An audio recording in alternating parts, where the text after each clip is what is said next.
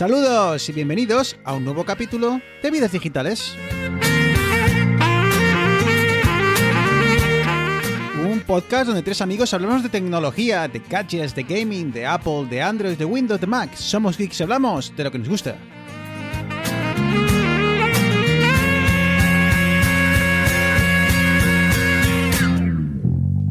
No te bajas.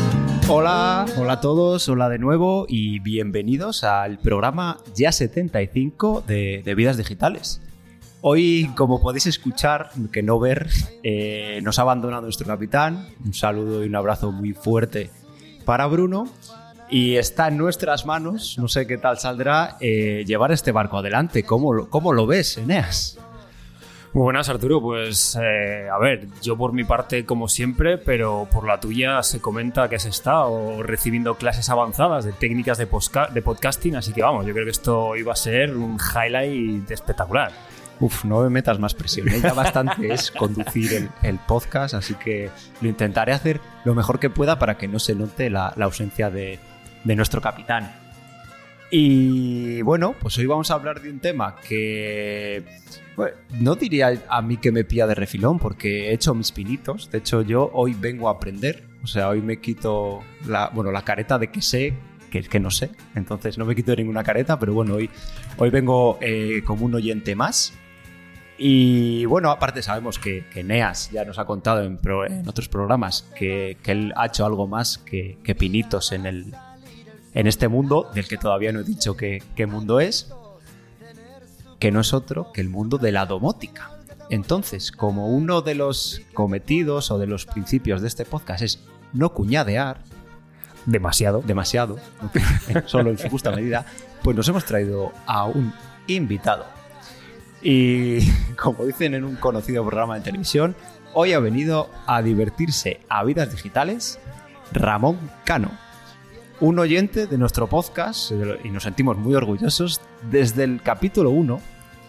Eh, también probablemente os sonará de algo porque también ha participado en otros podcasts, algunos de, la red de Milkan, eh, Perspectia y en Plug and Drive, hablando de automoción, que también sabe un montón y de hecho se dedica profesionalmente a ello.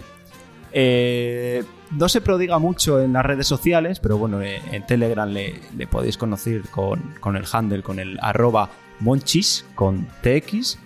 Y hoy hablamos con él, eh, bueno, porque además de ser oyente y de, que, nos, que nos cae muy bien, eh, pues porque en sus ratos libres también ha ido eh, construyendo su pequeño sistema, sistema domótico. Y bueno, podría deciros en qué consiste, pero lo iremos descubriendo. Así que no me enrollo más, que me lío muchísimo y vamos a saludarte. ¿Qué tal, Ramón? ¿Qué tal? ¿Cómo estáis? Pues eh, encantado, Eneas, encantado, Arturo, encantado, Bruno, donde estés. Eh, y la verdad es que muy contento de, bueno, de estar aquí, de ver, a ver qué, qué podemos conversar acerca de domótica, que la verdad es que otra cosa no, pero me consume un mogollón de tiempo. Ah, sí, ¿eh? no era tan fácil esto de- del, mundo, del mundo domótico. Eh, si quieres, ¿nos puedes decir en un minuto, así rápido, eh, cómo podrías eh, definir cómo tienes configurado, o sea, en qué basas la domótica de tu casa y luego ya empezamos a entrar en detalles? En un minuto. Bueno, pues eh, a ver, sí, yo uso ahora, uso una plataforma eh, de código abierto que se puede instalar en muchísimas máquinas distintas que se llama Home Assistant. Ya habéis hablado un par de veces, creo. Eh, Eneas ha hablado un par de veces de, de, de podcast. Eh, es una plataforma que básicamente integra prácticamente todos los cacharros domóticos que te puedas imaginar. ¿vale? Y los hace visibles en una sola plataforma, con lo cual se pueden hablar entre ellos, pueden eh, bueno, compartir reglas entre ellos y pueden in- interactuar entre ellos. Eh, he acabado aquí después de, pues yo diría que cinco años dando, dando bandazos entre, empezando en el ecosistema de Apple. Eh, allí estuve tres años por lo menos. Eh, bueno, luego me pasé a Homebridge, que es otra plataforma por encima de Apple para hacer más cosas compatibles con Apple que no lo son. Allí estuve otro, otro añito prácticamente y después ya me he pasado a Home Assistant, que es como el, el todo de los todos. ¿no? Es mucho más fácil de lo que todo el mundo comenta y es, es, mucho más universal y mucho más flexible de lo, que, de lo que yo creo que casi todos nos podemos imaginar. También he hecho algunas cosas con Alexa, eh, con Google Home, pero, pero la verdad es que poco. Pues creo que ha sido minuto y diez, muy bien. Eh, ya vamos a profundizar muchísimo, pero yo creo que ya además has, has abierto varios melones. Y primero nos has, nos has hablado de varias plataformas, ¿vale? Porque la domótica, de momento, y ya iremos desgranando eh, lo que nos espera en el futuro, lo que queremos para el futuro, de momento uno de los problemas de la domótica son las plataformas. Es decir, que hay cosas que eh, se hablan muy bien entre sí, pero otras que no son eh, tan amigables o no se pueden interconectar de forma tan amigable. Si, Eneas, si nos puedes más o menos introducir qué plataformas existen actualmente. Pues tendríamos las tres grandes, eh, Mercedes, Ferrari y BMW, en cuanto a, en cuanto a difusión y a, potencia de, marketing, que son Apple con, con HomeKit, eh, Google con su plataforma, no sé si se llama Nest, bueno, han hecho tantos cambios de nombre que ya ni, me acuerdo cómo se llama. Y por último, Amazon con eh, su tan conocida ALEXA. Eh, básicamente estas plataformas tienen un conjunto de dispositivos que son compatibles porque hablan, como tú bien habías dicho, su idioma pero el problema es que un dispositivo que es compatible con HomeKit puede que no sea compatible con Google o puede que no sea compatible con Amazon. Sí que hay productos que son compatibles con, varias plataformas, pero puede que tu cerradura inteligente hable con tu iPhone, pero tu termostato solamente hable con tu Google Home Mini. Entonces, esto es un pequeño problema a la hora de eh, interactuar en un sistema más avanzado. Y aquí es, como bien comentaba Ramón, eh, donde entra Home Assistant, eh, que es esta plataforma que te permite de forma no sé si yo diría que tan fácil como, como, como, dice Ramón, porque yo realmente he habido, ya contaré lo que me ha pasado hoy, que me he pegado contra la pared durante, durante un par de horitas, pero sí que es cierto que tiene una flexibilidad y realmente podríamos decir que el límite es el cielo. Entonces, eh, Ramón, una vez visto, digamos, los tres, las tres plataformas más mainstream y, como tú habías dicho, el, el, core, lo que es Home Assistant, esta plataforma open source y demás. ¿Cuál es la ventaja que nos ofrece como usuario de, domótica con respecto a HomeKit, Alexa, Google? Pues yo, creo que la, principal ventaja es que no tienes que elegir. O sea, la principal ventaja es que prácticamente el 95% de los productos domóticos que puedes encontrar en, cualquier sitio, incluyendo en, AliExpress, por ejemplo, los vas a poder integrar aquí. Y segundo, que insistiendo en que no tienes que elegir, es que además puedes utilizar Alexa y puedes utilizar eh, el HomeKit en paralelo. Es decir, tú vas a poder tener una serie de dispositivos que los tienes todos integrados en Home Assistant, pero la interfaz que tú usas o que usa tu pareja o que usan tus hijos es HomeKit de tal manera que puedes incluso compatibilizar muchos, muchos dispositivos que per se no son compatibles con HomeKit, pues tú ya los ves en toda la plataforma de Apple, por ejemplo, y los puedes controlar a, través de los altavoces de Alexa o por Google Home o de, de una infinidad de maneras. Yo, yo llegué a, Home Assistant porque estaba en HomeKit y la verdad es que estaba bastante cómodo y en HomeBridge también estaba bastante cómodo, pero me di cuenta que iba reenconando, que estaba construyendo un, un ecosistema que si algún día eh, uno de mis hijos, por ejemplo, decide que no va a estar en Apple y que se mueve Android, no podría hacer nada. Y que yo seguía, claro, yo seguía comprando cosas que eran compatibles con HomeKit y uno de los parámetros fundamentales a la hora de adquirir un nuevo dispositivo era que fuese compatible con HomeKit.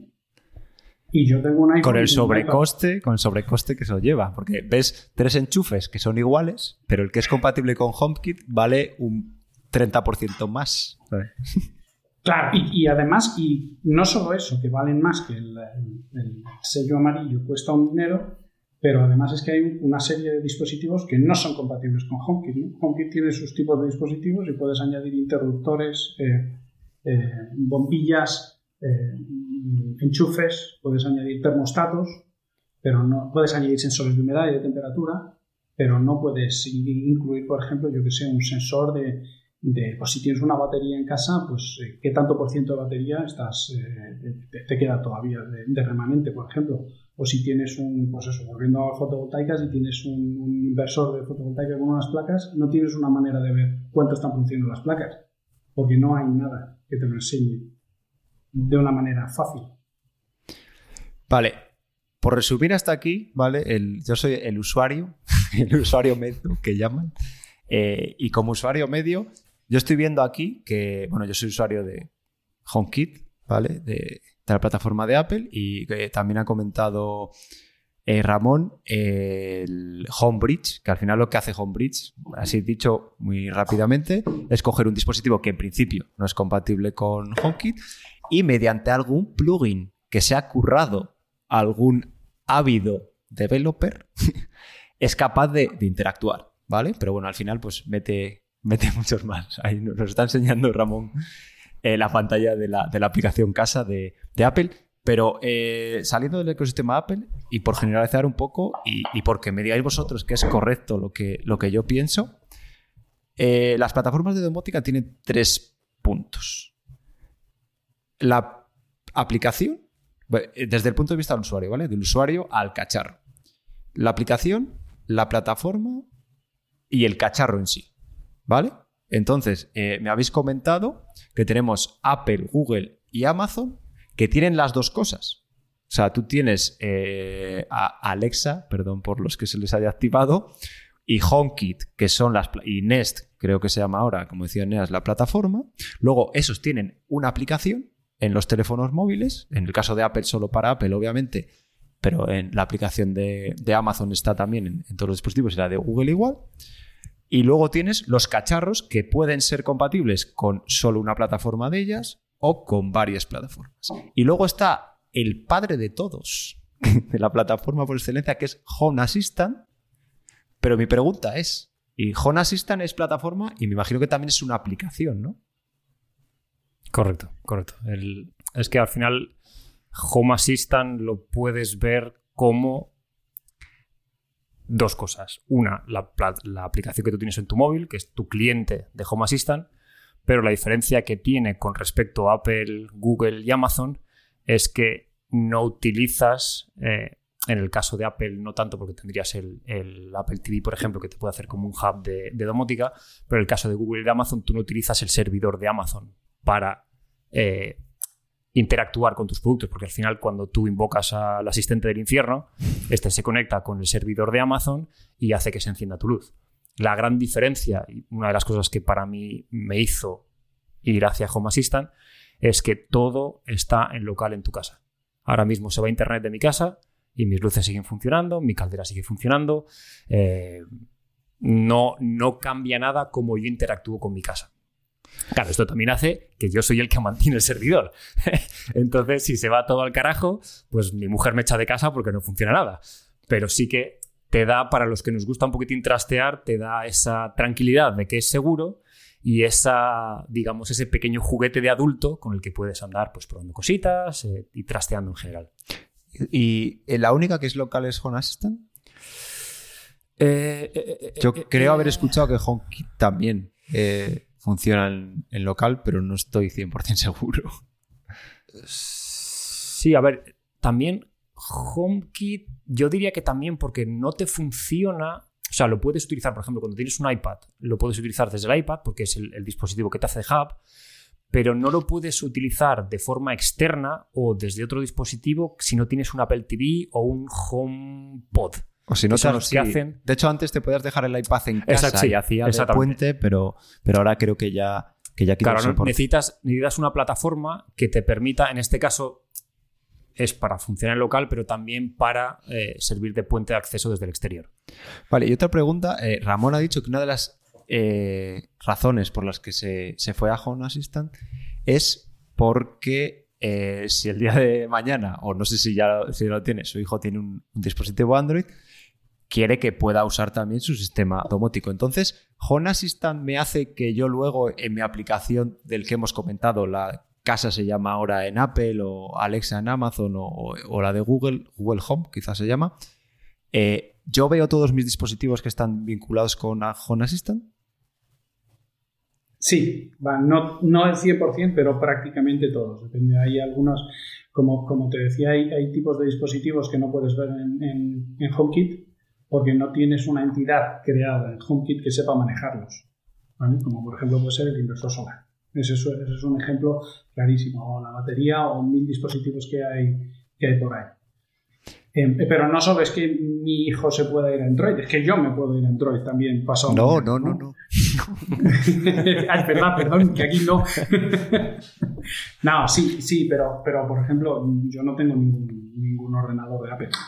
Bueno, yo utilizo una Surface y entonces yo no puedo acceder a la aplicación casa desde mi ordenador, pero sí puedo acceder a Home Assistant perfectamente desde cualquier elemento que tenga un navegador. ¿Vale? Además, lo mismo que antes decía decía Eneas, no, es que tienes una aplicación en tu teléfono que se llama Home Assistant y, con ella interactúas con el sistema. Bueno, sí, pero, pero sigue siendo voluntario. Yo sí la tengo porque quiero hacer una serie de cosas, pero mi mujer, por ejemplo, no la tiene. Bueno, sí, miento, mi mujer sí la tiene, pero porque así conseguimos tener más información sobre su localización y demás cosas y cómo tiene su teléfono y tal dentro del sistema pero no tendría por qué. Ella interactuaría con, con HomeKit, por ejemplo, y le hablaría a, Google o a Siri, perdón, a los dos, pero la falta de práctica, lo siento, eh, pero es que eh, realmente no necesitan ver Home Assistant. Home Assistant corre por detrás y solo lo toca quien debe tocarlo si quiere tocarlo. Sí, al final una, una gran ventaja que tiene Home Assistant es lo que tú dices, que realmente si has estado o si eres un usuario de Home de Apple, puedes hacer que Home, vía Home Assistant, vea dispositivos que están otro, en otro ecosistema, entre comillas. Y lo que, lo que, lo que tú comentas, eh, si no quieres utilizar la aplicación, realmente no tienes por qué. Al final las luces se van a encender con unas automatizaciones, con unos relés inteligentes, con detectores, lo que sea. al final, el, el, utilizar la aplicación es, pues, si quieres encender y apagar las luces cuando no estás en la habitación con el móvil, o acceder a funcionalidades, como tú dices, extra de, oye, mis sensores de temperatura, oye, ¿cómo está la casa? O, oye, esta cámara que tengo en el porche, quiero ver a ver si es que eh, el sensor de, movimiento ha detectado un perro o es que me están entrando en la casa. Cosas así, pero sí que, sí que es cierto que es, totalmente eh, opcional. Eh, me habéis comentado, no sé quién, bueno, sí, creo que Neas comentó la parte esta de local, eh, claro, yo tengo, me compro un iPhone, tacatá, estoy en el ecosistema de Apple, me compro un enchufe y ya está, enchufo, eh, enchufo el enchufe, valga la redundancia, y ya lo veo en mi móvil, ¿vale? Pero claro, vosotros me estáis contando que Home Assistant es algo que, no obtengo yo por comprarme un móvil de Apple, ni un móvil de Android, ni, en la Surface. Eh, ¿Qué necesito? ¿Qué, ¿Cuáles son los requisitos que un usuario de, de cero necesitaría para empezar a utilizar eh, Home Assistant? Bueno, lo, primero es que si tú te compras el enchufe ya lo ves en HomeKit después de incluirlo en el ecosistema. O sea, tienes que mm. escanear el código o meter el, o meter el numerito, tal, tal, tal, lo metes en el sistema y ya le dices pues en qué habitación está, cómo quieres que se comporte y le, das los settings básicos, ¿no? Si quieres que sea favorito, ¿no? Tal, las cosas. Entonces, lo mismo se hace en Home Assistant de una manera incluso, incluso no tan activa, sino reactiva. Cuando tú vas a la plataforma y entras en la página web, y ahora digo cómo se instala esto, pero cuando entras en la plataforma y dentro de su página web, a veces te encuentras que hay nuevos dispositivos. ¿vale? Si has comprado un enchufe, pues ese enchufe ya se ha conectado a tu wifi, tú ya te lo encuentras disponible para integrarlo en Home Assistant.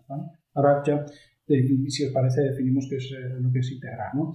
Pero todo esto necesita de una plataforma de hardware donde esté funcionando 24/7 o que esté funcionando por lo menos todo ese tiempo que tú quieres poder utilizarlo.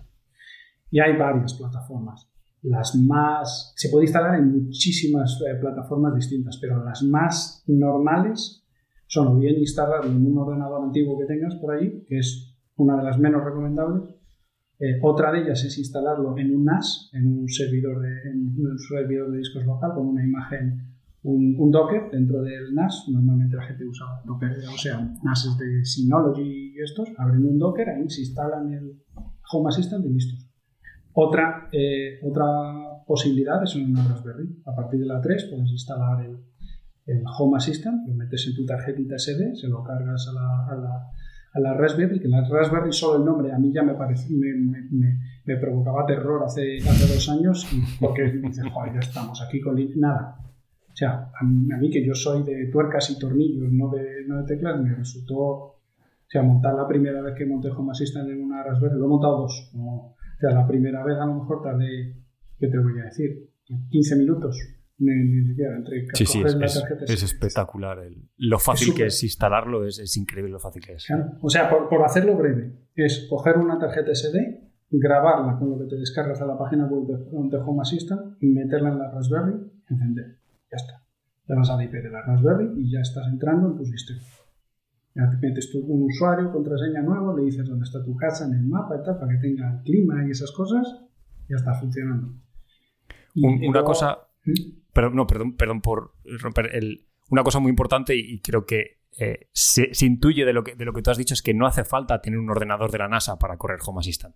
Estamos hablando de una. Raspberry Pi, que es una RM que dos cores, que no es nada del otro mundo, pero que perfectamente es capaz de utilizar o de correr un sistema conectado a cientos de sensores, con automatizaciones, etcétera, etcétera, sin necesidad de dejarte más de, no sé cuánto está ahora, ciento poco debe valer la de 4 gigas.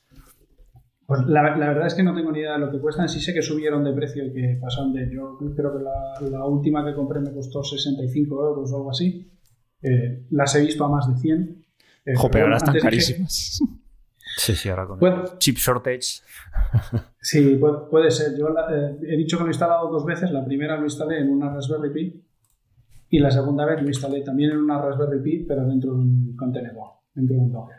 ¿Vale? Para poder tener varios Docker corriendo en paralelo y tener más cosas en esa Pi. Porque claro, una vez que te metes en esto, pues a lo mejor dices, oye, pues esto me vale también y esto también, y esto también", pero vamos. eh, De hecho, hay- eh, hay- la Raspberry, eh, he escuchado una noticia el otro día que estaba priorizando las entregas a empresas porque deben estar a tope. De hecho, y os voy a contar aquí mi anécdota de, de usuario, ¿vale? Yo tengo Homebridge eh, instalado en un flamante Mac Studio. Porque ahora mismo ni mi NAS soporta Docker, ni, ni tengo una Raspberry. Me he ido, a- he dicho, va, pues compro una Raspberry y ya, pues yo qué sé, si el día de mañana vendo el ordenador o lo que sea, tal, no voy a tener corriendo aquí el, el Homebridge y tal. eh, pues las Raspberries están pero prohibitivas. O sea, si quiero una un poco, un poco decente, tengo que mirar a ver eh, Homebridge a partir de, qué, de cuál puede funcionar, ¿vale? Porque en principio solo voy a instalar eso, pero lo que dice Ramón, cuando haces pop ya no es top.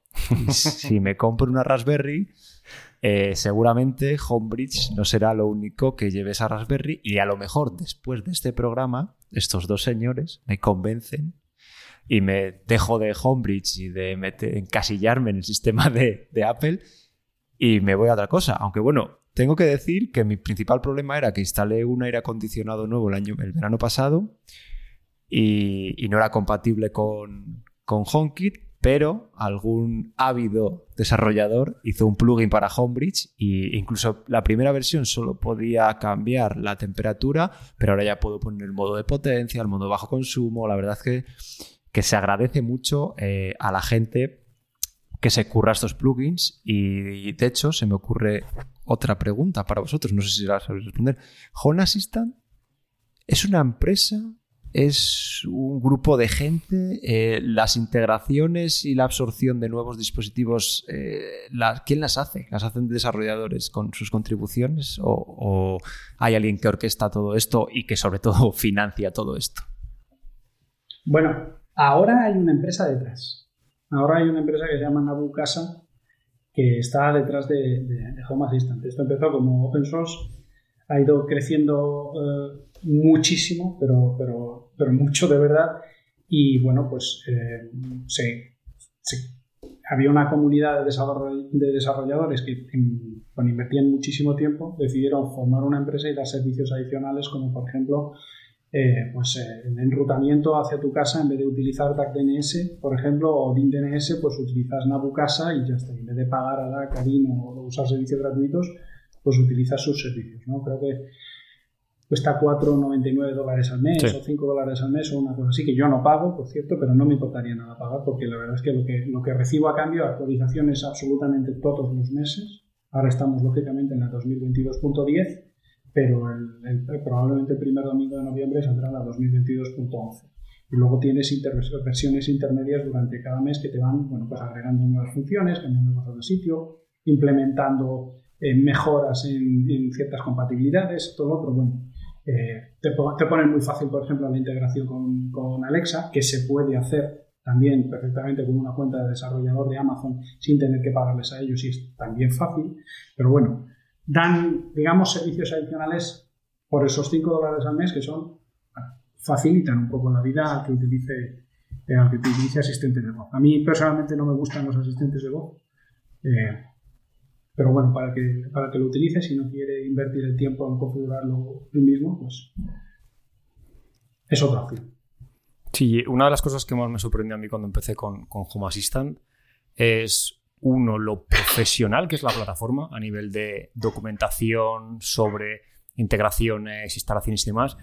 Y la segunda parte es la comunidad que hay detrás. O sea, eh, por una parte, tanto en los foros oficiales como luego en la, en la parte más de desarrollo de GitHub y demás, de todos los eh, lo que la gente propone como cambios, como luego el, equipo de desarrollo va integrando cosas. Y la verdad es que yo llevo con ella como un año y medio por ahí y el nivel de, de implementación, integración de nuevas, nuevas funcionalidades, corrección de fallos y demás, eh, la verdad es que es, eh, muy, muy agradable ver que aun siendo open source, eh, no teniendo, digamos, el potencial de desarrollo que tiene por detrás Apple, Amazon o, Google, es un producto que realmente a nivel de calidad cada vez está más pulido y da, da una sensación de, bueno, de, calidad profesional, por decirlo de alguna manera. Yo quería, perdón Arturo si me preguntas, yo es que ya me quiero meter en, harina, en harina de la, de la que está bien, bien gorda y que es densica, porque cuando has estado, Ramón, mencionando el tema de las instalaciones, has tocado así un poquitín por encima, has dado como las dos pinceladas de lo que yo creo que son las principales eh, formas de instalar Home Assistant. Uno, con lo que viene siendo el sistema operativo. Lo puedes hacer, como tú bien has dicho, flasheando una tarjeta SD y metiendo una Raspberry Pi. También lo puedes hacer con, imágenes de máquina virtual para correr una, sobre un Linux, sobre un, sobre un Windows. Y has mencionado eh, lo que para mí es como el gran coco que hay mucha gente que habla de, de esto, pero yo no acabo de, ver muy bien qué ventaja me, daría, que es el tema de Docker, de tener Home Assistant eh, con un contenedor Docker. Y creo, si no, corrígeme si me equivoco, eh, pierdes la posibilidad de instalar add-ons y demás cosas que de forma automática o de forma más sencilla lo haces con el, con el Home Assistant, el sistema operativo, pero por contra te da como más eh, control sobre lo que tienes, más posibilidades de añadir cosas estas. ¿Cuál es la principal diferencia entre el sistema operativo y tenerlo con, Docker y con containers? Pues eh, mira, ya no hay, ya, no hay diferencia. Es decir, eh, tú cuando, cuando instalas en, Docker la única ventaja que tienes es que los, los, contenedores Docker al final lo que estás haciendo es compartimentar la máquina, ¿no? Y decir, bueno, pues en este Docker voy a instalar esto y en el otro Docker voy a instalar el p-hole para eh, para no tener publicidad en casa. Y en el otro voy a instalar el Nginx para que mis dominios tengan una certificación y tal. Entonces, digamos que puedes multiplicar la funcionalidad de la Raspberry eh, cargándole varios servicios que van en paralelo.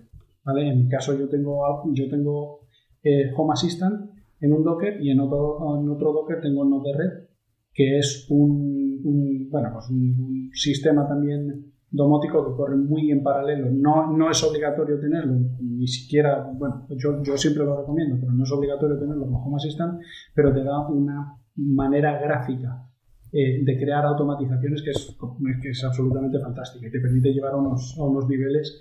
Entonces, por ejemplo, Node red se puede instalar en un Docker, en una Raspberry Pi, al lado de Home Assistant, o se puede instalar dentro de Home Assistant.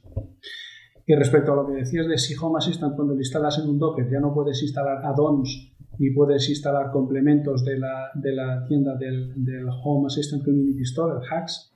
No, sí que puedes, no hay ningún problema. Se instalan exactamente igual y puedes instalar. Yo tengo eh, varios add-ons y también varios custom components que vienen con eh, de la Home Assistant Community Store. Que no es nada más, para que la gente no, no se asuste, no es nada más que una pestaña que te sale, además, donde tienes integraciones, que es la manera de meter aparatos dentro de la plataforma, se llaman integraciones, tú vas a integrar, yo qué sé, termostato de metalmo, o vas a integrar un relé de Shelly que te hayas comprado, o vas a integrar un enchufe, lo que sea. Las integraciones las hay que son un poquito más complejas y que, te, que, se, bueno, que vienen a través de la plataforma Hacks, que te permiten em, digamos, una manera paralela de instalar integraciones. Pongo un ejemplo. Eh, el coche de, mi mujer es un, es un Smart 4 eléctrico y está conectado a Internet. Entonces, a través de una, de una integración de hacks, un custom component, yo puedo estar conectado al, al, al, coche constantemente, de tal manera que sé la autonomía que tiene, la carga que tiene, si está cargando o no, si está cerrado o está abierto, tal. Y en función de eso también puedo lanzar automáticamente. O sea que al final Docker lo que te da es más control. Modularidad, yo creo. Sí, tener. Porque eh, según yo entiendo muy poco de Docker. Sí, como un Docker Eneas, como yo que sé, te quieres instalar un, servidor de base de datos, ¿vale? En tu ordenador y en lugar de instalarlo con toda la alguna mierda asociada y que luego es más difícil de desinstalar sobre tu sistema como una aplicación, como un programa, lo instalas en un Docker que está como paquetizado, ¿sabes? Cerrado por los lados, ¿vale? Eh, y lo instalas. Y entiendo que la comunicación entre containers Docker es relativamente sencilla. Eh, ahí es donde eh, hay un pero, ¿vale? Que es, por ejemplo, yo Homebridge en el Mac no lo puedo instalar con Docker, si imagino que en Home Assistant sea algo parecido, porque en el caso de Mac y de Windows, no así con Linux, que es la diferencia, en el caso de Mac y de Windows tienen algunas restricciones por protección del sistema operativo y no permite tanta interoperabilidad de red y tiene como algunas cosas, digamos, capadas, ¿vale? Entonces, sí que podría ser que si lo dockerizas, de hecho, en Homebridge incluso ni te deja, ¿vale? Ni te deja instalar el Docker en, Mac, ¿vale? Solo te lo deja utilizar para Linux o para la Raspberry que, que ha comentado Ramón. Entonces, allí ya eh, te cortaría, pero en, Linux no tiene ningún problema. La instalación sería la misma, pero claro, de esta manera, con tu Docker tienes eso, pues tu contenedor bien cerradito, que no te estropea, entre comillas, el resto del sistema, no te deja nada por ahí, y que además te lo puedes llevar, tiene sus, eh, sus peros, ¿vale? Eh, te lo podrías llevar. Tú mañana se te rompe la Raspberry, tienes una imagen de ese Docker guardada, un backup de seguridad, y esa misma imagen, ¡pum! La enchufas en otro sistema Linux como Docker Creo que tienen que tener la misma arquitectura, pero ya, con eso te valdría. Y ya estaría, incluso si tiene algún traductor, bueno, nos vamos a liar, pero bueno, la cosa es que puedes llevarte tu, instalación de Home Assistant y, ponerla en otro sitio. Quería, eh, quería solo deciros que, muy profesional Home Assistant, pero estoy mirando la, aplicación de iOS y la de, y la de Mac y no son nativas. Y yo como desarrollador tengo que poner. la metemos en el mismo saco que Spotify, entonces. Efectivamente. Aunque bueno, hay mucha gente que al final Spotify tiene mucho recorrido y le gusta más que Apple Music, pero es otro tema. No, me liéis. No sé si tenéis algo más, si no pasamos al siguiente. No, pero, muy rápidamente, el sistema de Docker al final lo que hace es asignar eh, dentro de una máquina, la vas compartimentando y vas asignando puertos. ¿no? Entonces cada servicio, digamos que corre por un puerto. Pero si Home Assistant corre por el 8123 y de red corre por el 1880, pues cuando Home Assistant quiere hablar por el de red, simplemente llamas al 127.001 por el 1880 y ya estás en el otro servicio. O sea, que se hablan perfectamente. ¿A nivel de rendimiento tiene alguna penalización? Eh, o sea, ¿es como correr máquinas virtuales en el sentido de que cuantas más tienes, peor va el sistema? Es, es, que precisamente esto es, un, esto es un punto muy interesante porque antes nos hemos dejado una de las plataformas que se está empezando a usar muchísimo con, eh, con Home Assistant, que son los, los ordenadores NUC, con los servidores NUC, eh, que realmente yo solo los veo para gente que hace mucho tratamiento, mucho procesamiento de imágenes en tiempo real. En mi caso, yo tengo una, como decía, tengo una Raspberry Pi de 8 GB, si no recuerdo mal, tengo corriendo Home Assistant con no sé cuántos dispositivos o cuántas entidades puede haber dentro, pero pone que más de 500. Y tengo Node de red corriendo también en paralelo y tal. Y Tú entras desde cualquier sitio, no notas absolutamente nada. Enciendes una luz desde HomeKit y es, es mucho más rápido que cuando las tenías en HomeKit. Muchísimo más rápido. Para que te hagas la idea. Es completamente inmediato. Y además que eso es local de verdad, es completamente local. Al final, a ver, la paralización hace años, eh, digamos que tenía penalización de rendimiento, pero encima esto es incluso la paralización, he dicho, la virtualización, perdón, Hace años tenía alguna penalización, ya mucho menos, pero es que aparte Docker es como una virtualización mucho más pegada al hardware. ¿vale? La capa de software es, prácticamente mínima y ya es casi pegado al hardware, con lo que es todavía más rápido y a día de hoy, como estáis, como dice Ramón, en una Raspberry, que es eh, algo relativamente muy poco potente, eh, pues tienes eh, ahí, pues eso, funciona incluso más rápido que el, Me, que el propio. me estáis, me HomeKit. estáis causando la ruina porque yo ahora tengo un fin de semana que estoy solo en casa y yo creo que voy a empezar ya a enredar con Docker. Madre, si es que, si es que. Vale. Eh, es que esto pasa. no voy a decir nada porque a mí también me- lo, lo bueno de ahora en este sentido es que no tengo tiempo. Cero tiempo. Pero O sea, lo más- antes tenía poco, ahora nada. Pero lo más importante es, es- es que si alguien nos está escuchando y tiene miedo a, instala- a instalar lo que sea en una Raspberry y especialmente Home Assistant, que no tengan miedo. No tengáis- Yo he sido capaz de hacerlo como hacer cualquiera, de verdad. Es súper fácil, 10 minutos y está instalado todo funcionando.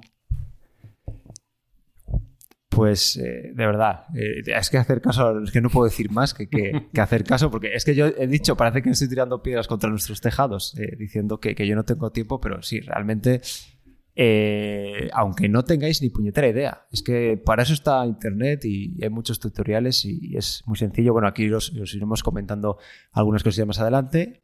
Eh, y sin liarme más, vamos a pasar, porque si no, nos vamos a quedar a mitad del guion. Eh, nos habéis contado que es muy fácil, nos habéis, o sea, nos habéis contado que tenemos aplicación, plataforma eh, y luego los dispositivos. Vale, pero luego hay otra cosa por ahí rondando, que si esto es Zigbee, que si esto es Wi-Fi, que si esto es IP, que si esto es no sé qué, que entonces como uno es Zigbee no se comunica con no sé qué. ¿Me podéis dar algo de, claridad? Un poco qué es cada cosa. O sea, al final, ¿qué, qué ¿Qué tiene que hablar? ¿Qué idioma tiene que hablar el dispositivo para ser compatible con qué plataforma? A ver, em, vamos a ver. Dependiendo de dónde instales eh, Home Assistant, tienes acceso a una serie de servicios u otros. El que no tienes eh, eh, servicio nativo normalmente es Zigbee, pero los demás los tienes casi todos. Tienes Bluetooth, tienes Wi-Fi, tienes, bueno, los más generales están todos ahí. Entonces, si te compras un enchufe que es un enchufe Wi-Fi, lo vas a ver directamente porque no, no creo que vayas a instalar eh, Home Assistant en algo que no tenga acceso a Internet. Así que lo vas a ver.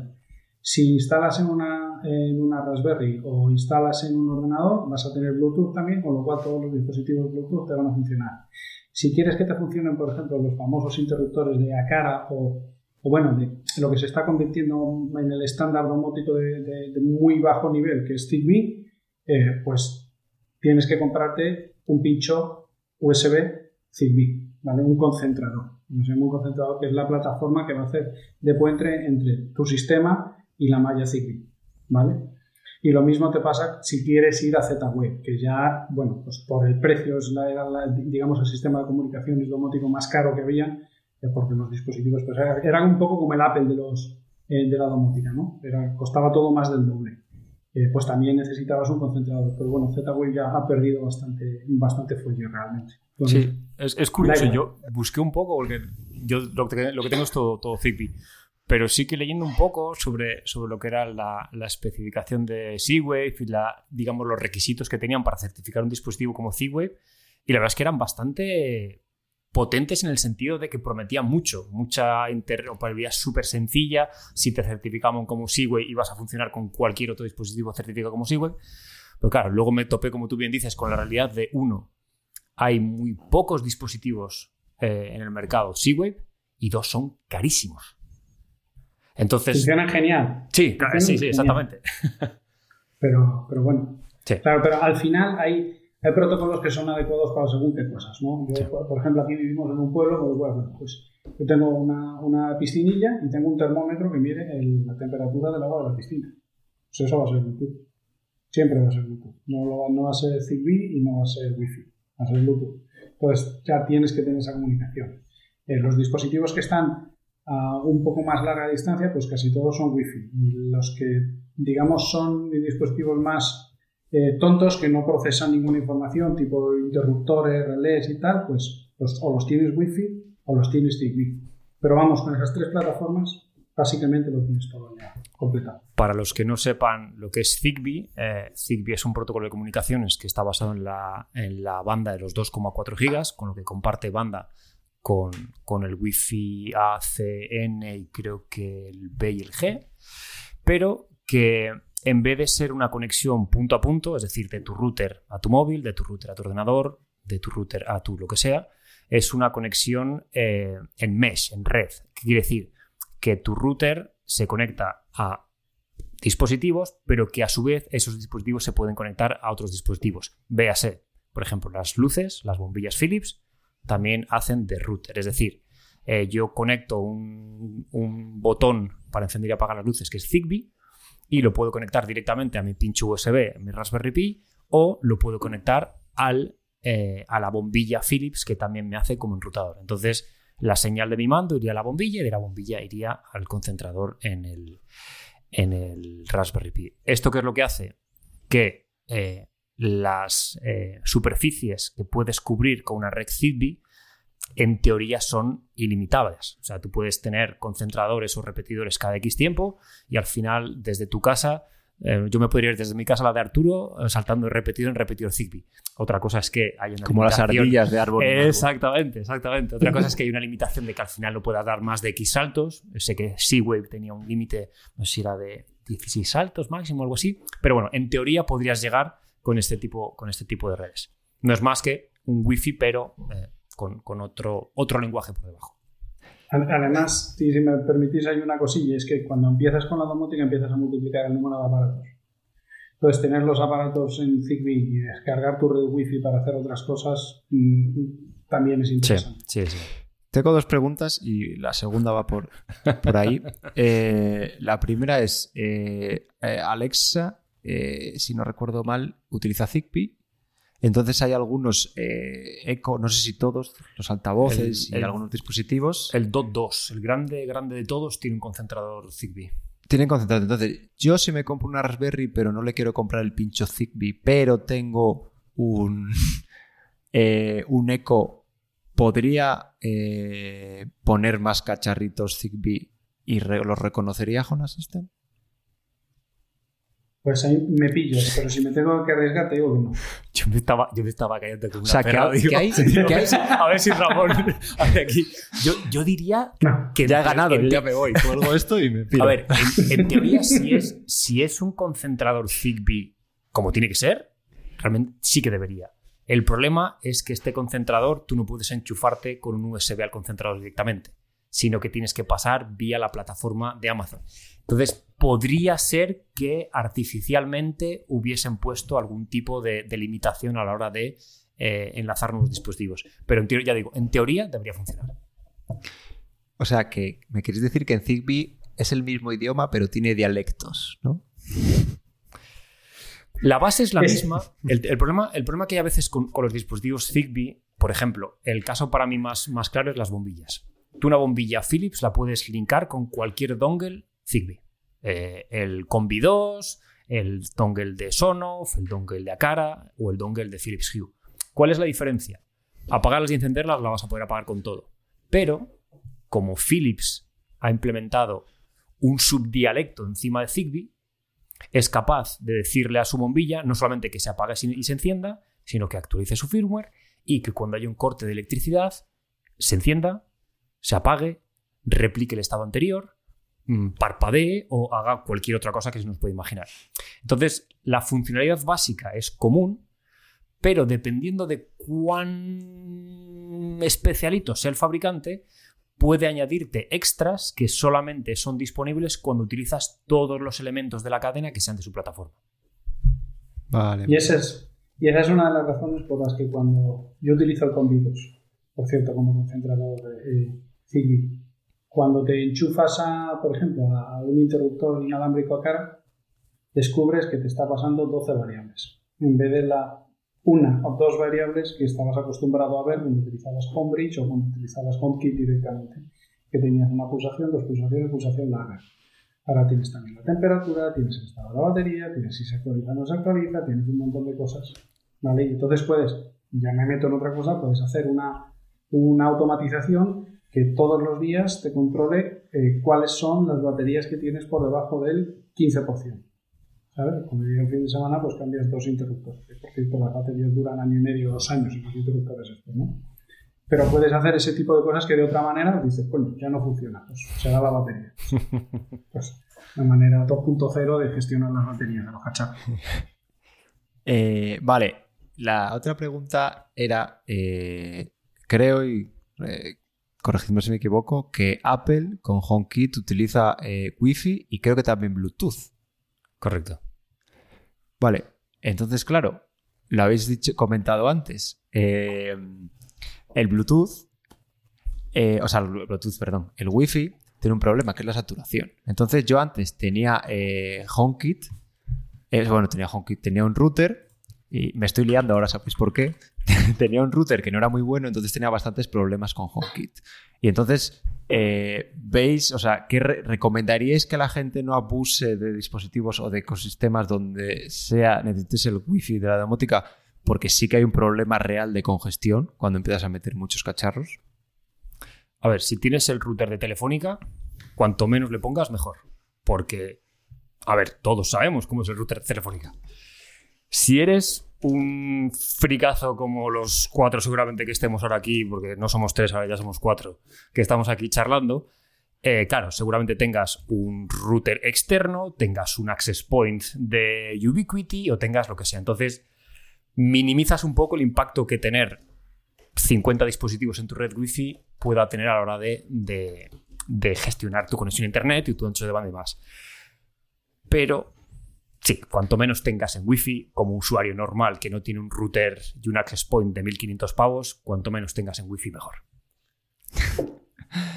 Eh, correcto. Y a ver, me estaba liando por una buena causa. Y es que yo ya, yo ya sí que cierro. Yo ya sí que tiro esto y me voy porque tenemos aquí a, a The Boss. Tenemos otra vez al jefe. Hola Bruno. Buenas, buenas noches aquí. Bueno, allí casi buenas noches también.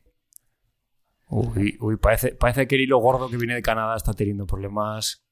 Uy, espérate. Vam- Vamos a intentar seguir a ver si recuperamos el, el audio de Bruno porque os quería preguntar por el último protocolo, el, el protocolo que presume de ser el protocolo único para ahora que está la, la serie la serie del Señor de los Anillos, eh, un protocolo para unirlos a todos. O el conocido como, de hecho tiene como dos nombres, ¿no? El protocolo es Thread, pero la plataforma es Matter, si no me equivoco. ¿Y, y qué es esto? Eh, contadme. no Muy buenas. si Ramón quiere Eh, contarnos. ¿Se me escucha o no? Pues Ahora sí, ahora Sí, sí. ahora ¿Qué, sí, qué ahora demonios está pasando aquí? O sea, Te estás grabando en local, Bruno, que es lo más importante. Eh, estoy grabando en local porque quiero que quede constancia de esto. ¿Qué está pasando aquí? O sea, estáis grabando sin mi presencia, me habéis sustituido por un señor. por un señor. Que sabe, que sabe más que nosotros tres juntos. Bueno, pero. O sea, tú A has ver, dicho, yo este podcast dijimos que éramos tres. A No, ver, no. nos hemos juntado tres. eh, Yo creo que ha subido el nivel en general. así, ¿eh? O sea, no, no os puedo dejar solos. Me cambiáis por, por, por- por- Vamos, no voy a decir por cualquiera porque no sé qué está pasando aquí, pero bueno. Eh, eh, muy buenas. Me- me- Buenas, ¿pod- Bruno. ¿Podéis poner un poco en situación qué está pasando en estos momentos? Creo que los oyentes saben más que yo ahora mismo. Bueno, sí, pues- efectivamente. Ya, ya hemos hecho la primera introducción. De hecho, llegas ya para, para cuando nos vamos a meter en harina harina. O sea que, Y- pero que este- esto bueno, que va de nuevos iPads o. ah, ¿Qué va? ¿Qué va? Eso, eso para los podcasts de- del mainstream. Así es. Bruno. Nosotros estamos hablando de, de cosas de cafetera. Ah, vale, vale, vale. Bueno, pues eh, bueno, que, que nada, que, que perdonad por eh, unirme, unirme tarde. ¿eh? Nada, hombre. Eh, y nada, que no voy a molestar más. Dadle, dadle, dadle, que, que quiero escuchar y quiero aprender hoy. Pues eso, eh, pues eh, os estaba preguntando acerca de Matter, que es el protocolo que, que promete unirlos a todos. Cuéntanos, Ramón, qué es esto y si hay, si hay humo o si esto va a ser real. Vaya, qué, qué- qué lástima. Hola, hola Bruno. Eh, Muy buena, Ramón. Pensaba que, que- que con esto de, de que Bruno se juntaba también, pues eh, te ibas a olvidar de la pregunta. Yo de Matter no, no tengo ni idea. Sí sé, vamos a ver, sí sé, sí sé que, bueno, pues que se han juntado unos cuantos, los más, los, digamos, los actores con más peso en el mercado y han acordado una serie de, no quiero llamarlos estándares, pero sí una serie de, de, eh, de mecanismos de certificación para que los dispositivos se puedan certificar en este protocolo y por tanto sean intercompatibles entre todas las plataformas. Vale, que eso es oficializar un poco bueno, pues lo, que ya, lo que ya pasa con, con Home Assistant, ¿no? que independiente no, se certifica nada, pero prácticamente todo se puede integrar en un, ecosistema que, que, lo ves desde cualquier plataforma, desde Google, desde Apple, desde la que quieras. ¿vale? Y sobre todo desde, desde Home Assistant. Si va a funcionar o no va a funcionar, bueno, tiempo dirá, yo espero que sí. Yo espero que sí, porque en cualquier caso nos, nos conviene a todos, ¿no? Que todos los sistemas sean, bueno, pues sean, sean interconectables y que no sean eh, certificado HomeKit pero no funciona con Alexa o certificado Google pero entonces Alexa tiene problemas y en HomeKit no. No, al final, bueno, y, y si fomenta la competencia hará que esto sea más barato, ¿no? Porque no es un hobby barato precisamente. Sí, al final, Matter, Matter y Thread es como si Zigbee y Z-Wave tuvieran un hijo y el padrino fuese Steve Jobs, Tim Cook y el Panchel, este, el de ¿Ya estáis hablando, me queda ya estáis todo hablando de claro. Porque, a ver, básicamente el Thread Eneas es. Thread si no me es equivoco, la ¿eh? capa Ahora. Thread es la capa física. Eso, eso es Entonces- lo, lo que se emite en radio. Exactamente. Y luego ya eh, Matter es El cómo protocolo. le digo que soy un interruptor, cómo le Correcto. digo que tengo temperatura, batería y no sé qué. Vale, vale. Eh, Thread está basado en también la red de 2.4, con lo que van a compartir espacio con eh, Zigbee y Wi-Fi 2.4. Y Matter, eh, esto que hablaba antes de que en Z-Wave la certificación hace que cualquier dispositivo certificado con Z-Wave sea capaz de funcionar con cualquier otro dispositivo configurado con Z-Wave, eh, perdón, eh, certificado que hablen el mismo idioma, que se entiendan, pues la idea es que esto sea lo mismo, sea un estándar eh, a la hora de crear dispositivos de domótica tanto dispositivos finales, como puede ser una bombilla, puede ser un, un interruptor, etcétera, como concentradores, enrutadoras y aplicaciones que por encima interpreten esto. Ventaja que tiene respecto a Zigbee y a Z-Wave, pues que eh, Zigbee es un protocolo abierto, eh, Z-Wave era un protocolo propietario que había que pasar un protocolo de un, proceso de certificación, pero no tenían una gran compañía detrás, no había una firma, un- una entidad de peso que dijese, oye, nosotros apoyamos este estándar y vamos a hacer todo lo posible para que se desarrolle. Aquí es todo lo contrario. Eh, Google, eh, Apple, Amazon, eh, Acara, eh, Sonoff, un montón de marcas, tanto pequeñas como grandes, han apostado por esto porque se, se ve, y Ramón, tú, tú lo certificas y, nosotros, que estamos también un poquitín medidos y toda la gente que, que está un poquitín más al día de- del tema de domótica, cada vez está más en boga, cada vez hay más gente que opta por montarse su sistema en casa, cada vez hay más gente que dice, ostras, y coño, si puedo controlar una luz con, con mi móvil, oye, pues ¿por qué no puedo controlar la puerta del garaje? ¿O por qué no puedo hacer que cuando la puerta se abra eh, me empiece a sonar una canción en mi, en mi mini cadena y se encienda la luz del salón con un tono rojo? Pues ahora no se puede hacer Bueno. porque tu mini cadena es de Sony, eh, tu bombilla es de Philips, el sensor de la puerta es de Xiaomi y la plataforma que tienes es HomeKit con HomeBridge. Entonces, esto pretende que todas esas cosas que veíamos en, en el capítulo Simpson, que montaban un HAL 9000 en la casa y les hacía todo, pues todas estas cosas mágicas, que sea eh, bastante más sencillo para el usuario de a pie poder tener más variedad de dispositivos y que estos dispositivos hablen entre ellos de una forma bastante más sencilla. Y creo que algo eh, muy importante es eh, el precio, porque hasta ahora los que optamos por, eh, por apostar por un HomeKit tenemos que pagar el impuesto de HomeKit. Eh, entiendo que la, el lanzamiento de una, de una especie de estándar ¿no? Podrá hacer que bueno podamos optar a, a- artilugios que, bueno sean más, más asequibles. Sí, y además, de hecho, yo puedo decir que creo que ya está aquí, ¿no? La versión eh, próxima que va a salir el lunes de, de iOS, creo que ya la incorporan. No sé si es una versión primigenia, porque siempre, a ver, yo como soy un poco friki y soy desarrollador, me, me leo las, las notas de la release, ¿vale? Y siempre pone algún error de dispositivos Matter, pero bueno, incluido debe estar. Bueno, es más, eh, el nuevo Apple TV 4K, el modelo con puerto Ethernet, es el primer concentrador, rutador Matter de Apple. Y la aplicación de Google Home, eh, a partir de la versión, no sé si la que han sacado ahora o no que van a sacar en nada, va a ser la primera versión que soporte oficialmente Matter. Con lo que poco a poco estamos viendo cómo está ahí. Sé que me salgo un poco del tema, Eneas, pero ahora que lo sacas a colación, ¿por qué leches el Apple TV que viene sin puerto Ethernet no es compatible con Matter y el otro sí? O sea, no sé qué especificación, qué tiene que tener es que no tiene ningún sentido. No, ¿Tendrá algo que ver con el, estar- acceso- el poder estar conectado directo. 24/7, Sí. eh, ven- eh, 24/7 sin necesidad de Wi-Fi? Claro, igual tienes Porque algún estado tendrá de que baja, convertir- de baja energía que tienes el No sé. tienes que estar conectado por red para tener. O sea, a lo No mejor sé. se refiere que es concentrado ma- concentrador matter para que tú, si te piras de casa, puedas seguir accediendo a lo de tu casa por ahí. Pero tampoco... No, sé- Bueno, no- imagino que se refiere ti- a eso. Pero para eso tienes wifi. O sea, Sí, realmente no- si es por no conectividad, eh, tienes el wifi. elucubrando demasiado porque creo que en HomeKit eh, tienes dos, tienes dos eh, formas de, de tener eh, tu red accesible desde, desde el exterior. Una es eh, vía HomePod y otra es vía Apple TV. Y vía HomePod eh, ahí no tienes eh, conexión a Ethernet. So, así que por eso creo que igual nos estamos metiendo en camisa de once varas. No, no, que yo quería decir a ver si Eneas tenía algún, algún No. pensamiento, o bueno, Ramón o, o tú teníais algo, o, o era de estas Yo cosas creo- que Apple hace porque sí. Yo creo que simplemente que han decidido quitarle esa funcionalidad y bueno, la diferencia creo que son 20 dólares, ¿no? O Sí, 20 euros. sí, Entre 20 pavos. 64 y 128 Hmm. gigas con cable Ethernet y con concentrador mate. Eh, Vale. No, bueno, no me quiero, de- no me quiero desviar ahí. Por, por lo menos no han hecho la jugada habitual de eh, el, el si- sin Ethernet eh, precio habitual. Si quieres Ethernet pagas 20 más. Creo que aquí han hecho al revés, ¿no? Creo que es 20 dólares más, más barato que de lo habitual. Así que Sí, pero eh, ah, bueno, allí en Canadá lo mejor de libras. Aquí en Europa nos pegan subión igual. ya, ya, ya. no, aquí estamos no tanto, pero, pero parecido. Pero bueno, O espera, que Neas levanta la mano. Sí, a ver, es que yo ya. Las es que- dos, es que- además. Es que- no, Yo es que no es que sabía vengo- si vengo inventarme algo, cantar una canción para darle tiempo a que, a que lo buscase. No, no.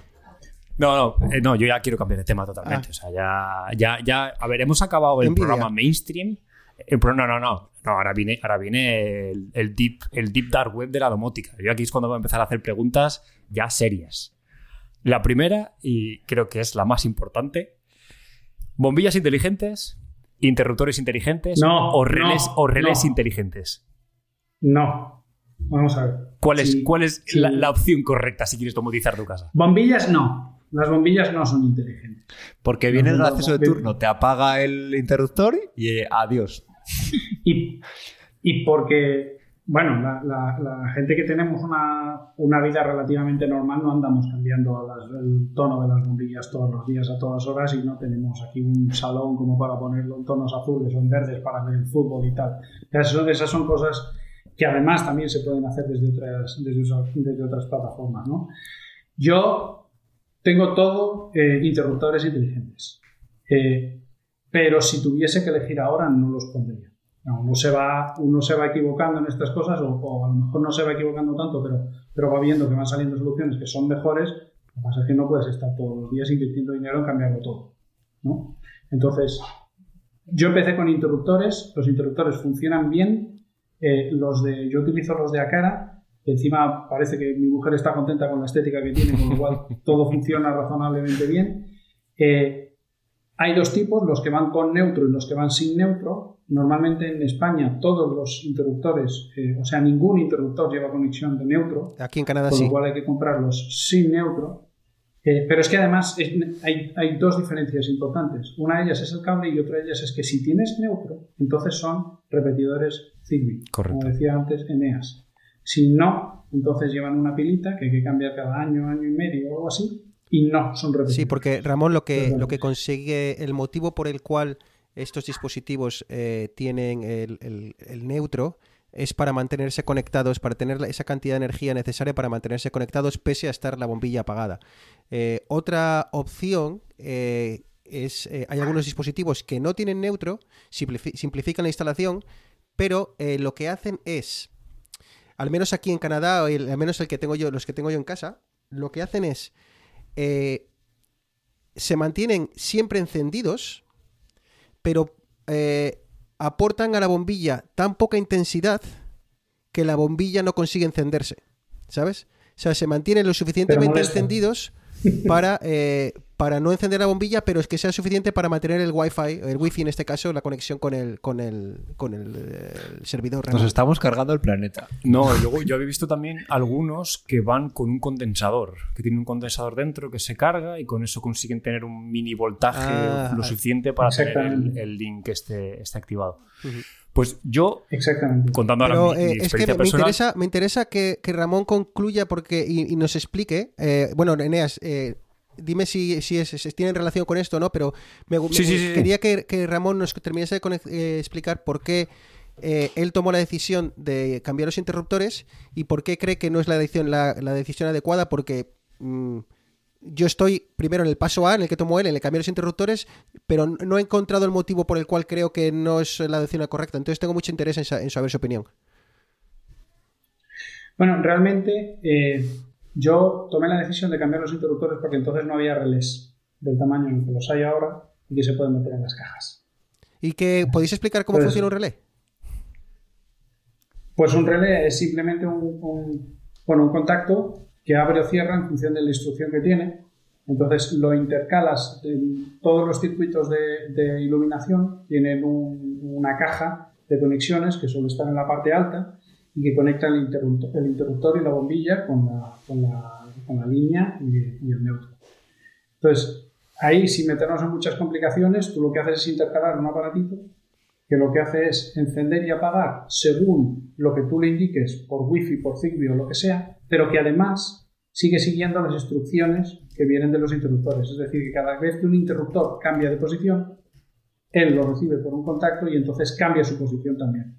Con lo cual, para alguien que llega a tu casa es completamente transparente. En mi caso, cuando viene alguien a mi casa, también es completamente transparente porque lo que hacen es tocar interruptores, con lo cual no hay ningún problema.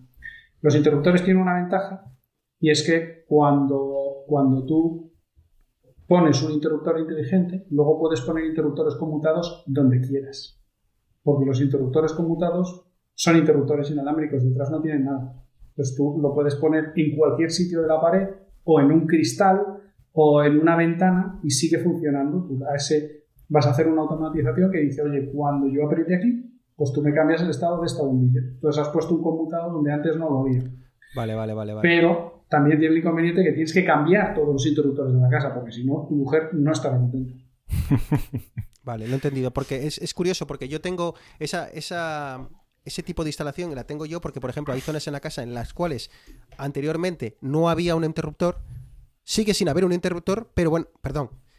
Sigue se- eh, eh, de, de cara, de cara a la galería parece un interruptor, pero realmente no es más que un, un elemento rectangular de 3 milímetros de ancho, lo suficiente para poner una pila, con un embellecedor que de cara a la galería, como digo, parece un eh, interruptor, pero realmente le está mandando la señal a pues ese relé o a ese interruptor eh, matriz que es el que finalmente toma la decisión. Así que es una opción que quizá no, Ramón, quizá no es eh, domótica, pero si hay un, si algún oyente se ve en la situación de que dice, joder, ¿cómo me gustaría tener una, una luz, o sea, perdón, un interruptor al, comenzar las escaleras?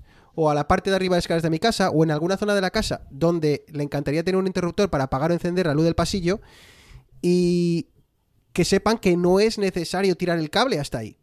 Que hay esta opción de poner una especie de eh, controlador remoto que se comunica con la, con la nave nodriza y te lo, y te lo, y, y lo puedes controlar sin necesidad de HomeKit y movidas raras. O sea que es como un paso intermedio. Y a mayores, esos interruptores no tienen que controlarte solo bombillas. Tú puedes poner un interruptor que te controle una bombilla con un clic, pero con un doble clic ponga la aspiradora a funcionar, por ejemplo. Muy bien. Sí, yo, lo, Eneas, yo lo que que te quería comentar palabra en antes- la boca. es la- la- la- las, No, no, eh, las bondades de que... no, perdón, acaba, termina, acaba. Ramón, por favor. No, que las bondades de, de tener un sistema que, que, digamos, aglutina todo es que todo se habla con todo y entonces puedes vincular lo que quieres. Puedes, un interruptor te puede encender cualquier cosa o te pueden mandar un comando o incluso un interruptor te puede mandar un mensaje por Telegram de cuál es el estado de no sé qué. Ujú. ¿Eneas? No, sé No, simplemente compitiendo quería contar mi, mi experiencia con, con el, el paso este que ha contado Ramón de bombillas, interruptores y relés. Yo empecé con Philips, mm, gasté una pasta en bombillas Philips, Tenía el Apple TV y todo era genial. Controlaba mis cuatro bombillas de colores. Cuando quería ver una peli me lo ponía en un tono cálido. Cuando quería, yo qué sé, jugar a juegos me ponía un tono rojo. lo- Bueno, en fin. Y no te iba tu mujer. y No, te no, no, no, no, el- Arturo, Arturo. No, espérate, es que va, Arturo, ahí- Arturo, no, Arturo, no, Arturo. ahí inter- Eh, La diferencia ahí es no que hasta no entonces. existía mi mujer. Claro, claro. Claro, claro, tu novio. Ahora ya no, es- ahora ya no es necesario. ¿Sabes? Ahí el ahora ya no factor- tiene que poner factor tonos cálidos. Ahora ya, está ya, ya son marido y mujer, entonces ya le vale con una bombilla. Pero vamos, de, con un fluorescente. Entonces, cuando vendí el Apple TV, pues me quedé sin, sin centralita de domótica. Entonces, bueno, pasé. Pero espera, ¿cómo? ¿Has lo- vendido el Apple TV? Joder, pero hace. ¿Y qué, y qué, hace y qué usas? ¿El, el, el software el, de la LG? de- ¿El software de la No, LG para. no, ¿Pero con qué ves Netflix? ¿Con el software de la LG como los prehistóricos? Como los Claro, animales. pero porque tengo una OLED y utilizo la aplicación nativa. Buah, fatal. Porque es la que mejor, Fatal. la que Bueno, mejor bueno, no, no activa vamos a los desviar el tema, pero eso, eso ya es. Eso ya es Ojo, este es el año de Web OS eh, Es- en es los televisores. constitutivo de delito, ¿eh? Debería ser eso. Pero bueno, pero, continúa. Has Eh, vendido- lo, te- a ver, lo habías ¿qué- dejado que habías vendido la Apple TV y Eso, demás. exactamente, porque tenía, el- tenía el HD y no, no iba con 4K. Bueno, total. Eh, hace dos años me metí en lo de la domótica porque me, me apetecía eh, simplemente que abriese la puerta del pasillo, porque tenía también, perdón, tenía también detectores de movimiento de Philips. Que por cierto, para mí son los que mejor funcionan. Otra cosa es que valgan un ojo de la cara, pero a nivel. Bueno, en fin, no me quiero meter en historias. Entonces dije, bueno, quiero que se abra la puerta de la entrada, se me encienda la luz del pasillo y en función de la luz que haya, se me encienda también la del salón, bla, bla. Y dije, Home Assistant, me acuerdo que lo comenté en el podcast. Entonces, bueno, eh, compré la Raspberry, monté Home Assistant y dije, claro, pues que también quiero las luces de la cocina, que no son inteligentes, no me quiero comprar otras bombillas de Philips de 40 pavos. Oye, pues me voy a comprar un interruptor a cara. Me compro un interruptor a cara, sin, sin neutro, perfecto, lo metí y tal, genial. Claro, eh, ahora me he comprado un piso, una casa mía de propiedad y ya puedo empezar a, hacer obra. Claro, dije, bueno, pues coño, pues si cambie también el interruptor del pasillo, hostia, pero es un interruptor cruzado y luego el del salón y tal. Dijo, es que estoy echando cuentas y son como 400 pavos en enchufes, o sea, en, en- en interruptores. Y de repente me dio por mirar y vi lo que comentaba Ramón, el magnífico mundo de los relés. De los relés. Que esto viene de la mano de AliExpress y es una combinación demoledora. Una duda. ¿Por Eh, ¿Cuánto, cuánto eh, hueco ocupa eh, dentro de la caja? ¿Es, eh, ¿Es algo a tener en cuenta? ¿Existe Cuatro- una caja más grande cuatro de... centímetros de media son unos 4 centímetros por 4 centímetros por uno y pico, dos de fondo. Estos son los, los de Sonoff. Hay algunos que son un poquitín más largos, un poquitín más pequeños. Pero como bien decía Ramón, yo voy a abrir la caja de- del registro que tengo arriba, pasaré cable desde el interruptor y listo. Con la ventaja. Lo bueno de la caja del registro de, de arriba es que el cable del interruptor ya está ahí. Exactamente. exactamente. Ujú. Ah, vale, es vale. O sea, que ya no, no lo pones donde el interruptor. No, no tienes que. No lo pones detrás del puede- lo- interruptor. a ver, lo- lo puedes poner detrás del interruptor, pero el problema es que, como decía Ramón, hay veces que no tienes, la, no tienes neutro. No tienes neutro en el interruptor. Entonces tienes que. No, y a veces puedes tener más de un interruptor, ¿no? Claro, Entonces tendrías que ponerlo en los dos. De esta manera solo pones en un Pero entonces El- encendería bueno, todo a la vez, ¿no? ese es. Claro, pero ese es el problema de tener cruzadas, incluso triples, que ahí es cuando tienes que. Si quieres que todos los interruptores activen el relé, ahí tienes que recablear un poco. No es muy complicado porque al final Ah, tienes amigo. que replicar un par de cosas. Pero si no te importa que dos interruptores no funcionen, uno solo son dos cables para arriba y ya está. A mí no, pero tengo que contarlo en casa. No, no, no, pero a ver, a ver, hay, hay relés y, y relés. Hay, ahora mismo hay una marca de relés eh, que es, es Shelly, que los relés son muy, muy, muy pequeños y que tiene relés de un canal o de dos canales, con lo cual si tienes llaves dobles te funcionan igual. Ah. Controlan dos circuitos de manera independiente. De hecho, están, estos relés eh, tienen la, la funcionalidad de funcionar para bombillas, con lo cual dos canales independientes, o para persianas. Con Correcto. lo cual, un canal es de subida y el otro es de bajada. No funcionan los dos al mismo tiempo para no quemar el motor y puedes poner los finales de carrera para saber dónde está el 0% y el 100%. Con lo cual también puedes decir, oye, pues quiero mi eh, persiana al 70%. Y con un relé de estos pequeñitos, que lo metes en la caja del motor, pues ya tienes en la, la A mí lo que me echó para atrás de los era que son Zigbee. Es lo que me tiró un poquitín para atrás. Porque yo cuando estuve. De, de momento no he encontrado Zigbee. Zigbee no he encontrado ninguno de, de Shelly. Yo tengo un Selly tirado en, o sea, guardado en un cajón. Primero, bueno, venía como pirateado para ser compatible con HomeKit, pero necesitas un concentrador. Espera, a ver, a ver si he cometido el error de novato de, de ver que era para persianas y no darme cuenta de que era. ¿A qué, a qué has, que era de a qué los has estado gastando dinero a lo tonto, Eneas? Gastando dinero a lo tonto Bueno, por lo no leer cierto, la letra vamos a pequeña. ver, lo- no, pero lo, a ver, lo cierto es que todos los Shelly son, son wifi. ¿verdad? A lo mejor era eso lo que, lo que quería decir Eneas. Ah, sí. Todos los Shelly son wifi. Vale, sí, sí, eh, perdón, sí, eso, no- eso es no lo que me he hecho para atrás. Es lo que me he hecho para atrás. que no Ah, o sea, que tú los quieres Zigbee. Claro. Sí, sí, sí, sí. Yo, yo- o Claro, sea, es que has dicho si lo contrario. Has dicho que no, que, no lo- Ah. que no te gustaban porque eran Zigbee eso únicamente. Ah, no, perdón. Es que ya, ya es que Quiere su wifi Claro. limpia para poder ver películas con su mierda de WebOS. Claro. De todas formas, también los, los muy cafeteros eh, suelen tener una red wifi secundaria solo para la domótica. No es mi caso, porque yo, pero bueno, suelen tener una red que se, que se Ah, apellida su Mira, ahí me, ahí me lo has puesto votando, Ramón. Eh, antes habéis comentado por encima que, que eh, los nuevos estándares, eh, no recuerdo el nombre, ¿cuál de ellos? Eh, Mater. Matter eh, usaba Wi-Fi 2.4, eh, lo cual eh, puedo entender en cierta medida, porque por tema de alcance y demás, pero ¿no os parece un poco extraño que utilice un protocolo un poco ya como No, no utiliza el protocolo, utiliza la banda. a la la banda banda de 2.4, frecuencias. pero es la misma banda de 2.4 de Wi-Fi normal de toda la vida? O sea, quiero decir, para que funcione sí. necesitas un router que sea Sí, compatible llega 2.4. más.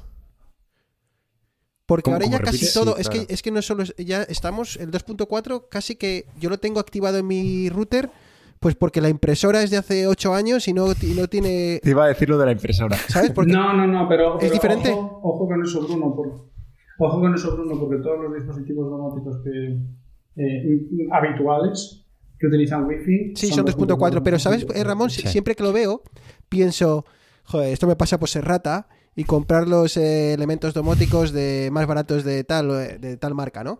Pero por lo que veo, No, no. Bruno, consume menos, o sea, la banda de 2.4 consume menos y llega mucho más lejos. Eso sí, tiene menos ancho de banda, pero claro, aquí no estás transmitiendo eh, un chorro de streaming enorme. Es más, el Apple Watch hasta hace dos generaciones tenía la banda solo de 2.4 por temas de consumo. O sea, que el mío tiene solo 2.4. Estoy como cuatro generaciones atrás, o sea que... Bueno, eh, pues... eh, No, porque no siempre lo nuevo es lo bueno. chaval.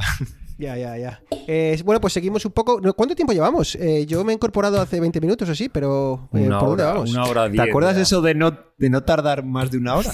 Pues has llegado tarde. ¿Qué he llegado a la hora ya? Casi, rozando, sí. rozando el larguero. Por ahí. Hostia, pues eh, igual hay que ir cerrando. A mí me da igual. Bueno, aquí para mí son las 6 y 20 de la tarde, pero eso quiere decir que son las 12 y 20 para vosotros. Así que me imagino que tengáis cosas que Nah, hacer mañana. venga, vamos a darle un poquito y lo rematamos. ¿Lo venga. rematamos?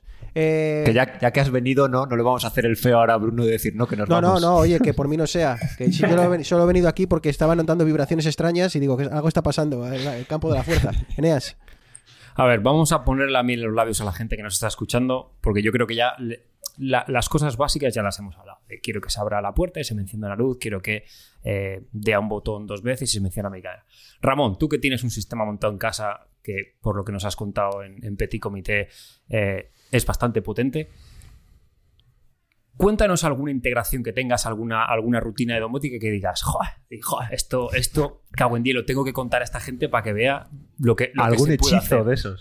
Y esto parece, ¿Qué parece magia, una qué tontería. magia No. tienes? Parece una tontería, pero muchas veces eh, es- ocurre eso. Instalas dispositivos, eh, o sea, eh, como que llenas tu lado friki y, lo, y te dices, joder, soy el puto amo, y ahora dices, ¿y ahora qué hago?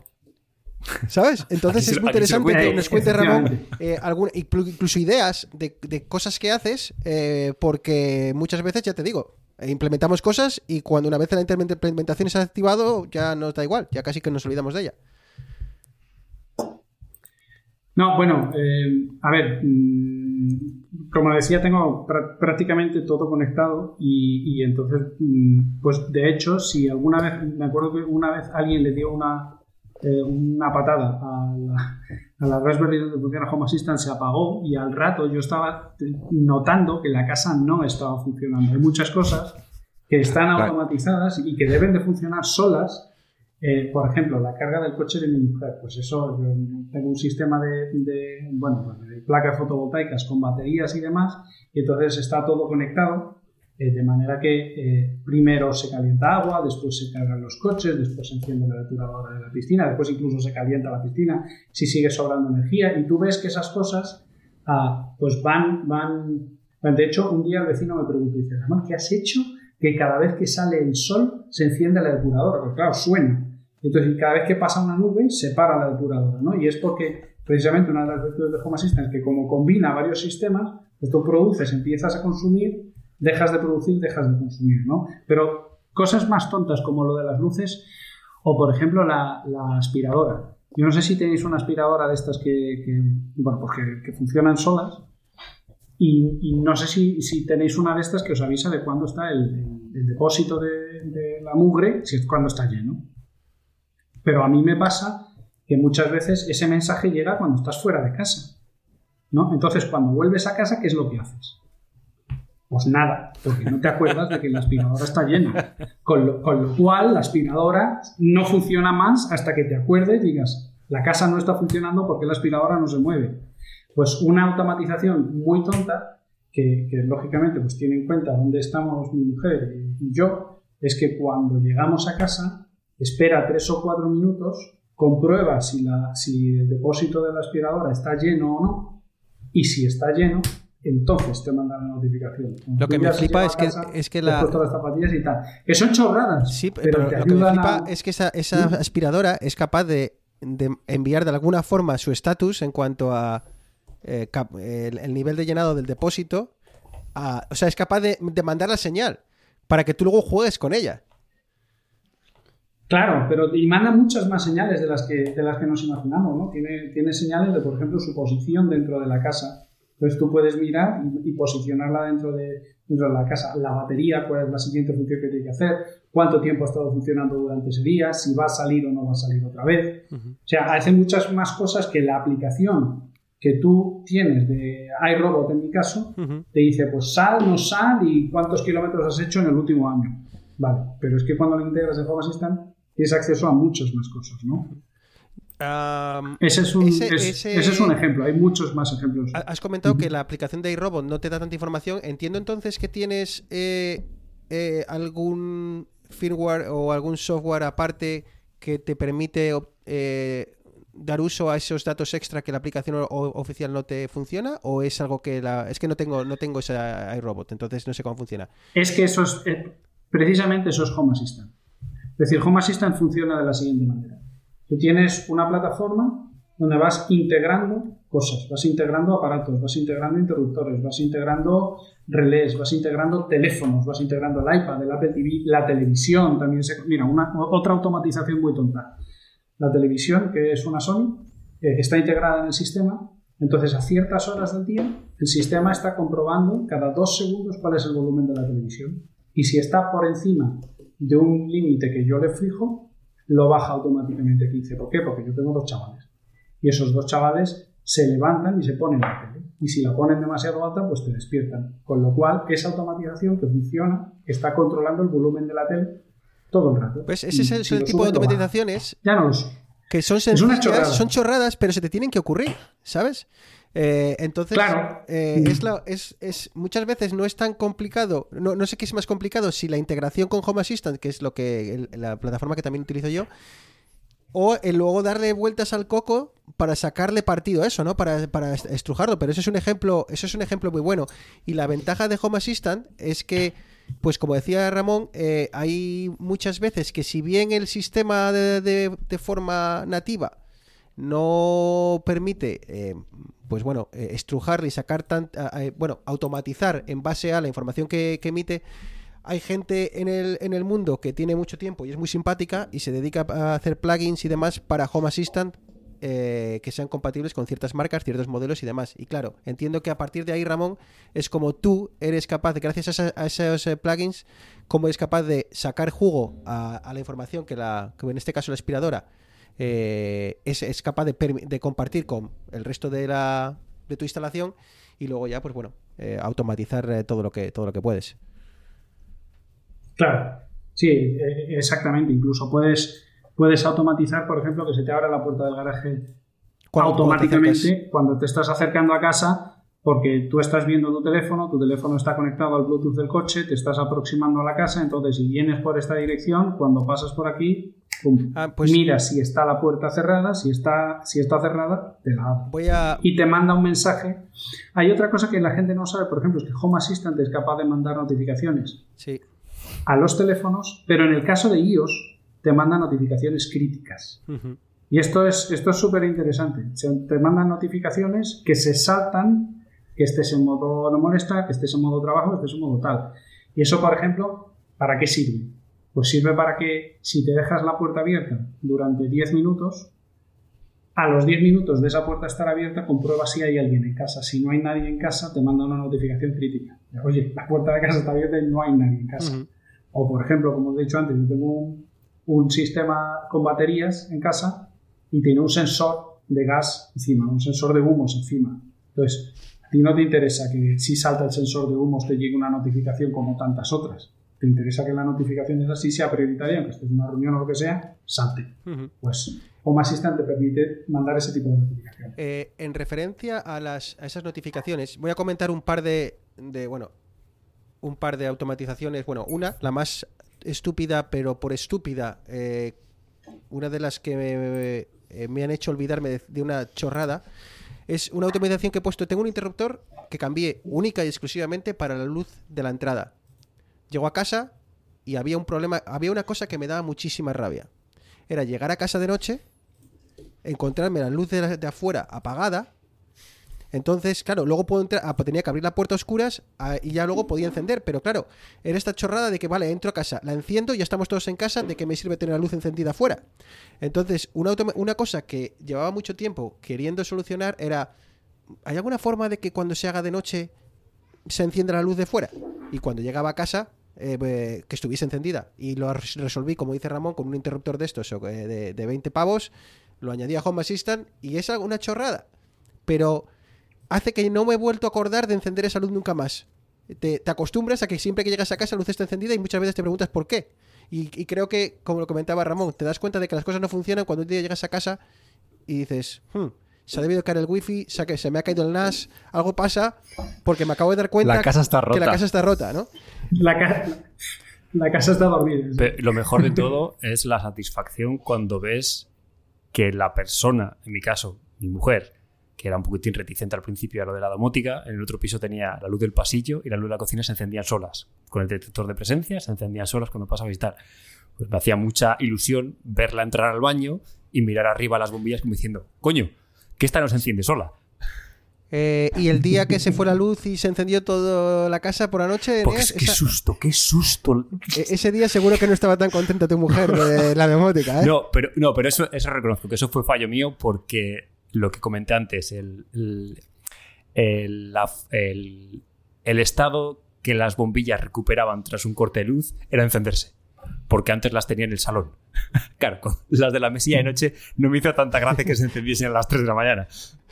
Este, oye, Ramón, Mira, otro, una pregunta antes de que se me olvide. Eh, el tema de las notificaciones. o, me da cuenta de que yo intenté activar que la puerta de mi casa se abriese cuando alguno de nosotros se estaba aproximando a la casa.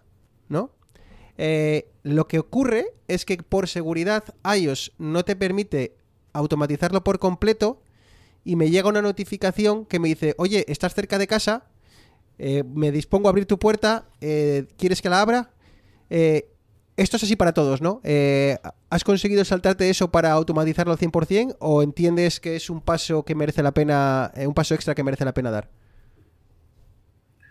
Bueno, mm, depende. En mi caso no, en mi caso, claro, Home Assistant, si tú le programas que haga una cosa, la hace sin preguntar. Ah, vale, o sea que te, No te tienes- saltas lo no que es la, interfaz de, home de, de HomeKit de, de Apple. Claro, lo que pasa es que Bueno, necesitas eh, setear. no es que te la saltes, es que no la estás usando. Vale. En la interfaz de, de Apple lo que vas a ver es que se ha abierto. Vale. Pero no ha, no ha sido Apple quien Vale, la ha abierto y por lo tanto sido quien te ha tenido que pedir permiso para abrirlo. Ha sido Home Claro, Assistant. pero para esto Bruno tienes que setear en, en Home Assistant, eh, en la parte. Ahora mismo no me acuerdo exactamente dónde está, pero Ya, es que me acabo de dar cuenta de que estás hablando de Home Assistant y en mi cabeza estoy pensando en Homebridge. Vale. es un en concepto un Home Assistant puedes setear, puedes setear cuál es tu casa, puedes setear cuál es tu trabajo. Vale, vale, vale, y lo vale. que hace es eh, hace un geofencing alrededor. Entonces, cuando tu aplicación de tu móvil le dice, oye, que he cruzado el límite de este, de este entorno virtual que has montado en el mapa, es que estoy aquí cerca. Y entonces, en mi caso, por ejemplo, tengo el trabajo y, y mi casa. Entonces, cuando llego a casa, hace cualquier cosa, cuando llego al trabajo, hace cualquier cosa. Entonces, es una No, forma, tiene- no- no eh, está, entre no está limitado por la. exactamente, exactamente. ¿Os funcionan bien esas cosas del geofencing? Os explico por qué. ¿vale? Eh, yo he trabajado mucho con, con aplicaciones de eso y claro, eh, Apple lo bueno que tiene es que con su sistema de HomeKit eh, combina varias cosas. Combina geo- para saber que estás en casa. Combina geofencing, pero también combina que te enchufes a la wifi de tu casa y a ciertas, ciertas cosas que solo Apple sabe, que el desarrollador no puede acceder. Entonces yo me imagino que la aplicación de Home Assistant no sea capaz eh, muchas veces de cogerlo eso bien. ¿Habéis tenido algún problema? Es alguna que? Arturo, lo que acabas de decirte ahora lo puedes hacer exactamente, exactamente lo mismo, lo puedes hacer con HomeKit. Te explico cómo. Eh, tienes el geofencing por localización geográfica. Tu aplicación de Home Assistant va checando la localización y cuando está dentro del rango eh, le dice, oye, que estoy aquí. Pero además, mi router en concreto, es un Asus AC86 no sé qué, tiene una cosa que se llama, eh, no es un de- device tracking, pero sí que te dice en tiempo real qué dispositivos están conectados a tu red. Yo mis dispositivos los tengo conectados con una IP fija. Por DHCP le tengo cada dispositivo asignado con una IP. Entonces yo tengo una automatización en Home Assistant en el que cuando mi router me dice este dispositivo con esta IP está conectado, significa que yo estoy en casa.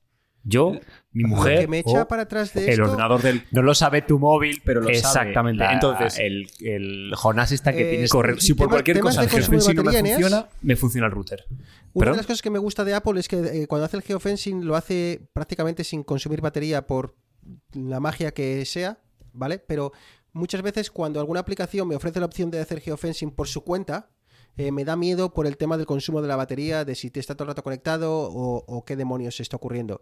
Eh, ¿Notas algún problema de batería en el teléfono por tener, o, o Ramón, que no sé si también lo tienes así, ¿notáis algún problema de batería por el hecho de utilizar la aplicación de Home Assistant?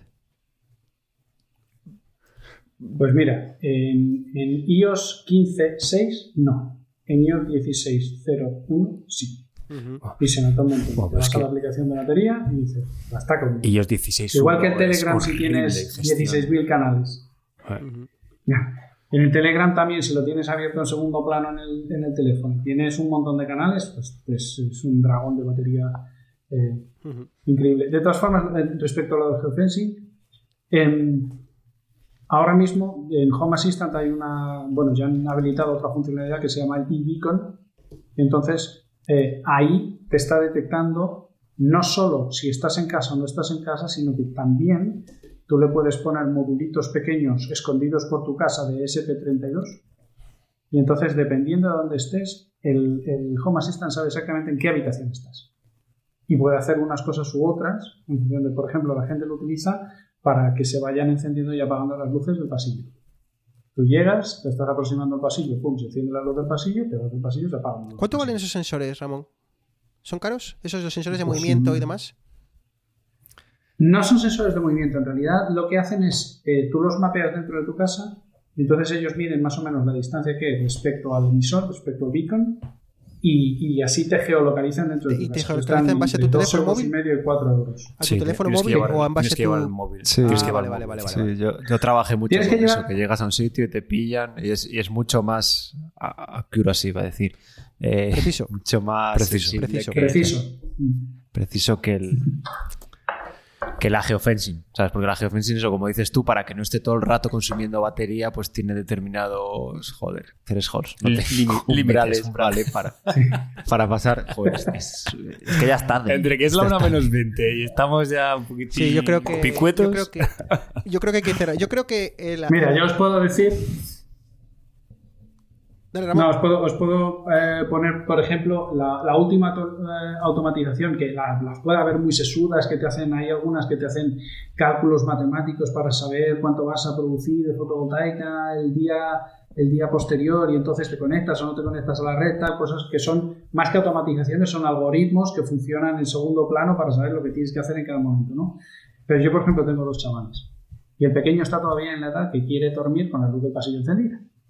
¿Vale? Entonces, una de las automatizaciones es que a partir de las diez y media de la noche, cada media hora, el sistema mira si las luces, de- si alguna luz del salón está encendida. Si alguna luz del salón está encendida, quiere decir que nosotros todavía estamos despiertos, por lo tanto, no, hace nada. Pero si no, si están todas las luces del salón, del salón apagadas, entonces mira si la luz del pasillo lleva más de 20 minutos encendida. Y si lleva más de 20 minutos encendida, la apaga. Y esa ha sido la manera de que no durmamos más con la luz del pasillo.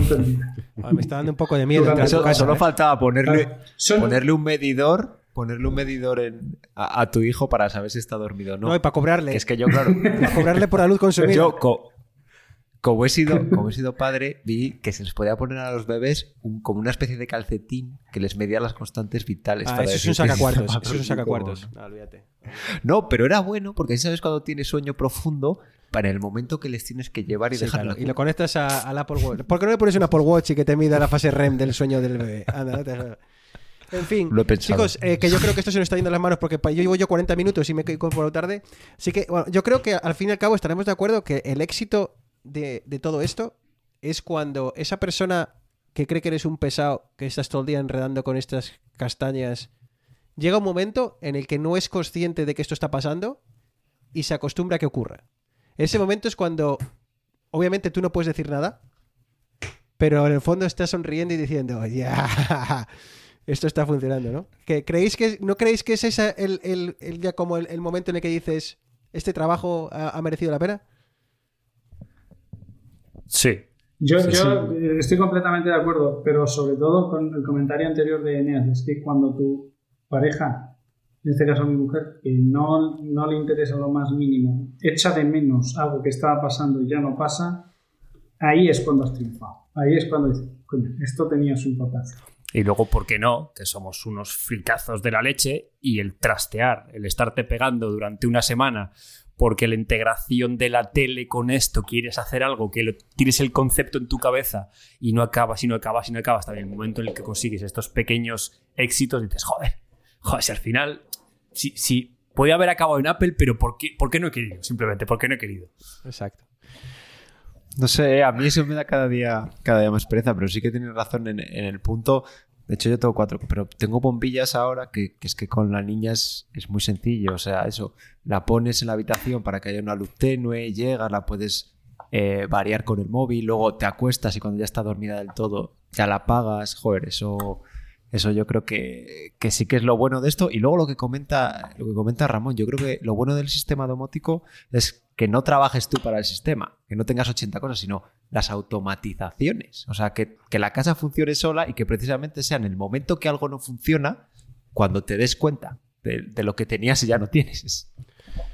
Bueno, A nosotros nos pasa, ya lo último que comento, a nosotros no- nos pasa que nos sentamos todos a cenar y se tienen que apagar las luces de. Todo, se tienen que apagar todas las luces de la casa menos la de la cocina que está encima de la mesa, ¿no? Si, y eso pasa todos los días siempre que te pones a cenar. Porque la casa sabe que ya estamos cenando, porque se ha acabado el consumo de la placa, tal, no sé cuánto, no sé qué, ya no están las duchas funcionando. Y si eso no pasa, sabes que algo raro hay.